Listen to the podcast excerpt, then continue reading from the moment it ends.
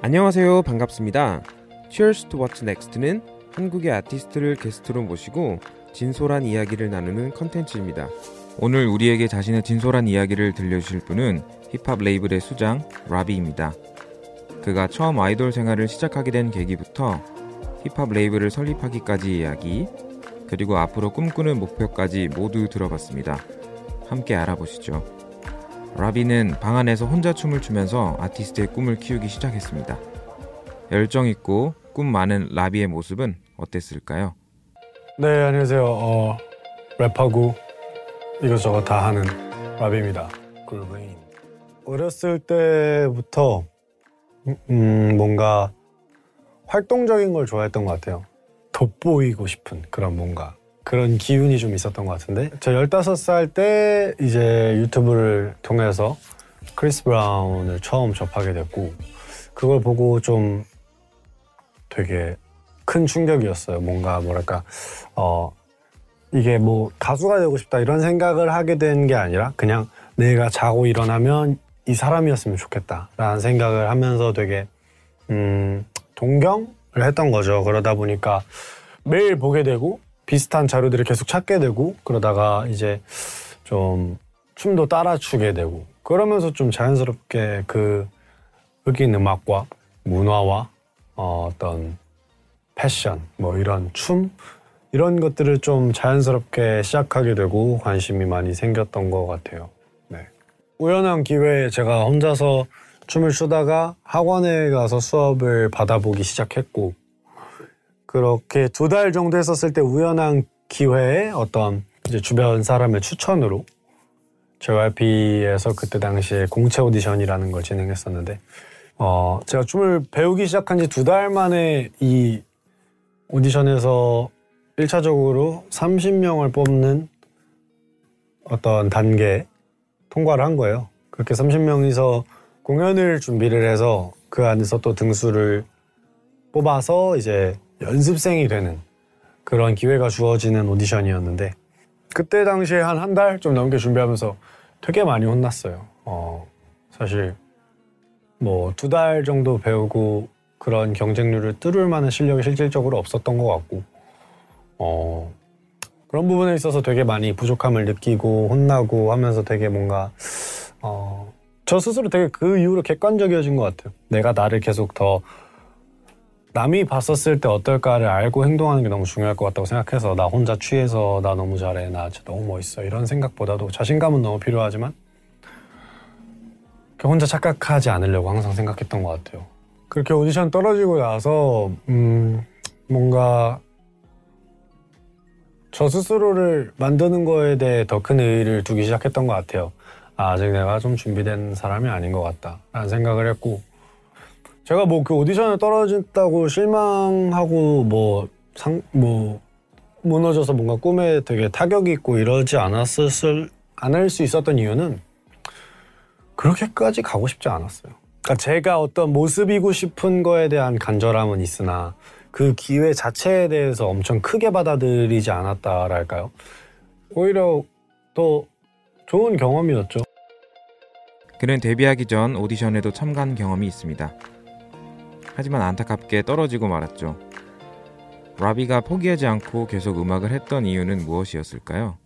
그리고 뭐 자연스럽게 포기해야 되는 것들이 생기잖아요. 뭐 나이를 더 먹었을 때 아 나 더 놀았어야 되는데 나 너무 이런 거 못 해봤는데 이런 것 때문에 후회하지 않을까라는 두려움은 있어요 사실. 근데 그냥 제가 작업하기를 선택했고 미래를 준비하기를 선택했고 내가 내 어떤 음악들과 커리어를 만드는 걸 선택했던 거라고 볼 수 있어서 사실은 후회하면 안 되죠. 그는 한국 가요계와 한국 가요를 소비하는 사람들에 대해 하고 싶은 말이 있습니다. 함께 들어보시죠. 다양한 얘기가 있잖아요. 한국 음악 시장은 너무 빠르다, 너무 소모적이다, 음악이 너무 다 패스트푸드처럼 지나가고 예전처럼 오래 기억에만 남는 음악이 없다.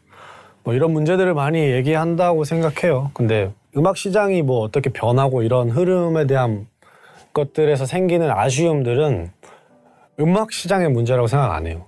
이거는 그냥 지금 사람들이 살고 있는 환경의 문제예요. 뭐 케이팝을 사랑하는 사람들, 힙합 음악을 사랑하는 사람들 다들 그들한테 그게 전부가 아니거든요. 그들의 삶의 일부고 그들이 행복할 수 있는 어떻게 보면 힐링을 할 수 있는 기분 전환을 할 수 있는 요소란 말이에요. 음악은. 근데 그게 있으려면 여유가 있어야 되는데 살기가 쉽지가 않은 거죠. 세상이 너무 치열하고 많은 뭐 음악인으로서 음악 이렇게 소비해 주세요. 음악을 왜 이렇게밖에 소비 못할까? 왜 우리의 문화 수준에 대해서 막 논하고 아티스트들이 그런 거에 아쉬움을 갖고 이런 건 어떻게 보면 그 소비자들한테 있지 않아요. 그러니까 그 음악 시장에 문제가 있는 게 아니라는 생각이 저는 어느 순간부터 들더라고요. 많은 사람들의 선택권이 주어지는 거잖아요. 음악을 좋아하는 사람들에게. 그 자체는 좋은 거죠. 근데 그게 어떤 쓰임새로 사용될 수 있냐, 어떻게 이 음악들이 어, 사랑받을 수 있고 오래오래 사랑받는 음악이 될 수 있냐. 근데 그런 음악은 결국엔 꼭 생길 거라고 저는 생각해요. 근데 확실히 시장이 많아진 거는 분명하고 그러다 보니 물량이 너무 많고 케이팝이 발전하면서 그리고 미디어를 통해서 힙합이라는 시장도 발전하면서 많은 아이돌이 생겼고 많은 힙합 아티스트가 생겼기 때문에 그만큼 이런 물량이 많아진 거죠. 음악에 대한 컨텐츠들이. 어떻게 보면 좋은 게 아닐까라고 생각해요. 그 중에서 사랑받을 수 있는 어떤 아티스트들이 되기 위해서 아티스트들은 노력을 해야 할 것이고 소비자들은 좋죠. 들을 게 많으니까 선택권이 많아지고 대신 그걸 걸러내기가 힘들 수 있겠죠. 너무 소모적이고 light한 것들 속 것들 때문에 시장이 너무 별로여진 것 같아, 구려진 것 같아라고 판단할 수도 있지만 근데 그 안에서 좋은 것들을 많이 만들려는 사람들이 많을수록 그리고 그걸 정말 정당하게 행복하게 소비할 수 있는 사람이 많을수록 이게 원활하게 돌아가지 않을까라는 생각입니다. 장르적으로는 뭐 재즈 뮤지션, 인디 뮤지션, 힙합 아티스트, 케이팝 아이돌 너무 많아요. 너무 많고 밴드도 많고 하지만 사람들이 거기까지 장르의 다양성을 원하면서 과연 그 사람들이 거기까지 관심 갖냐라고 했었을 때 저는 잘 모르겠어요. 그래서 그거를 어떻게 보면 요구하는 사람들은 과연 그만큼 거기에 관심을 갖고 있냐, 거기에 돈, 돈을 쓰고 소비해줄 준비가 된 팬이냐라고 했었을 때 저는 의문이 드는 거죠. 뭐 아이돌들은 다 똑같아 보이고 싫다 막 이런 말들 하는 사람들 중에 그럼 본인이 좋아하는 뭐 본인이 되게 수준 높다라고 생각하는 그 음악과 문화를 위해서 얼만큼 신경 쓰고 있냐라는 거예요. 그 사람들이. 그렇게 따지면 아이돌 팬덤, 이 자기들이 좋아하는 문화와 음악을 위해서 열정적인 사람들, 그 사람들이 더 훨씬 시장에 도움되는 감사한 사람들이죠. 힙합이든 재즈든 뭐 인디 뮤지션이든 본인들이 좋아하는 음악과 관심 있는 부분에 그만큼 열정을 가지면 좋겠다는 생각을 해요. 그리고 주변 사람들에게 진짜 많이 권하고 이런 게 필요하지 않을까요? 그래야 장르적으로 더 다양한 아티스트들이 사랑받을 수 있는 게 올 수 있다고 생각해요. 이제는 한 레이블의 수장이 된 라비는 어떻게 그런 결심을 하게 되었을까요? 끊임없이 새로운 목표를 세우고 그것을 이루기 위해 노력하는 라비의 마음가짐을 알아보시죠. 사실 그루블린 설립한다고 제가 힙합 레이블을 만들어서 할 거라고 했었을 때 많은 분들이 주변에서 걱정을 했죠. 그게 뭐 다 반년도 안 된 얘기잖아요. 사람들이 내가 나 이런 거 할 거다 하고 싶다라고 했었을 때 주변의 걱정. 시선. 뭐 그 말을 듣고 제가 그래 이건 좀 아니다. 힘들 것 같다. 아무나 하는 게 아닌데. 라는 모습이었으면 항상 그냥 그 똑같은 모습으로 살았겠죠. 제가 달라지려면 다르게 행동해야 된다고 생각해요. 그게 저는 회사를 만드는 거였고, 그걸 통해서 힙합 아티스트로서 꿈꾸는 것들을 해나가고, 성장하고, 그리고 또 그런 움직임과 음악을 하고 싶어 하는 재능 있는 친구들을 도와주고 싶고 그게 어떤 멋진 집단이 되었을 때 그 자체가 이 문화와 어떤 사람들한테 좋은 영향력을 끼치는 거라고 생각해요. 더 많은 사람들과 그걸 즐기고 행복하게 어, 치열하게 멋있게 해보고 싶어서 저는 시작을 할 수밖에 없었던 것 같아요. 라비는 지치지 않고 언제나 다음 계단을 생각하는 사람입니다. 그는 그 원동력이 즐거움이라고 말합니다. 살면서 많이 생각하는 건 꿈 너머의 꿈이라는 단어를 가장 많이 생각했던 것 같아요. 항상 뭔가를 꿈꾸고 사는 게 행복한 것 같아요. 거기에 다가갈수록 재밌고 다가가도 계속 또 새로운 꿈을 꾸고 있고 그래서 지금까진 그랬어요. 나중에는 없을 수도 있겠죠. 근데 이게 전 재밌어서 행복하고 그걸로 그게 저를 움직이게 하니까 네 그게 제 어떻게 보면 슬로건이에요. 우선 10년, 20년 후에 그루블린의 모습을 저는 뭐 상상을 많이 하는데 가장 구체적으로 롤모델을 뽑자면 저희가 그리고 있는 미래인 것 같아요. 왜냐면 제가 그리는 거고 저희가 생각하는 그림인 거니까 누가 해놓은 거는 결국 조금씩 차별점이 생기고 저희의 생각과는 조금 다를 수밖에 없기 때문에 어떤 한국 시장의 아쉬운 점 이런 거 전체에 어떻게 보면 제가 큰 변화를 가져올 수 있을지 모르겠지만 적어도 이 문화에 소비하고 사랑을 쏟을 수 있는 사람들이 많아지게 만드는 게 어떻게 보면 자연스러운 움직임일 것 같아요.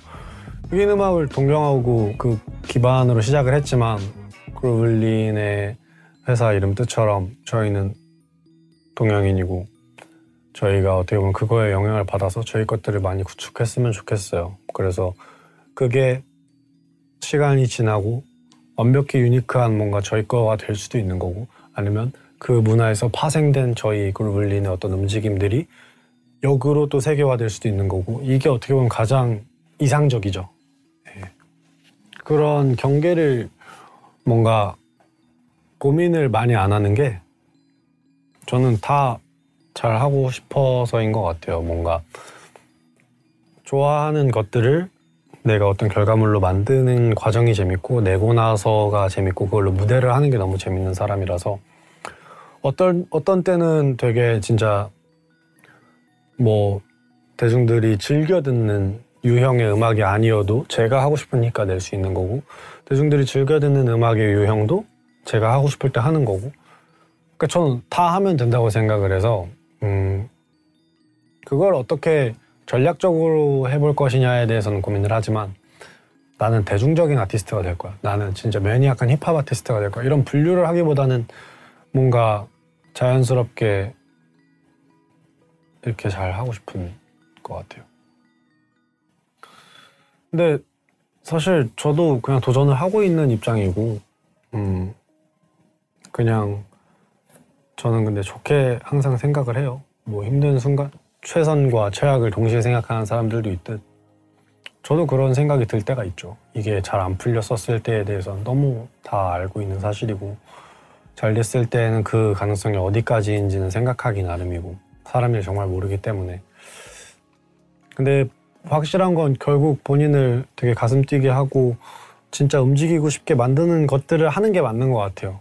그게 어떤 결과가 됐던 그 과정 속에서 혹은 결과물 속에서 행복을 얻을 수 있다면 그렇게 하는 게 맞죠. 어떤 가능성도 다 있다고 생각해요. 하지만 제가 할 수 있는 한에서 최선을 다하려고 하는 거고, 어, 그거에 있어서 충분히 움직일 자신이 있기 때문에 이게 내 가슴을 뛰게 하고 실제로 좋은 움직임을 갖고 좋은 영향력을 가져서 많은 사람들한테 좋은 귀감이 됐으면 좋겠습니다. 저뿐만 아니라 저와 함께하는 모든 사람들에게.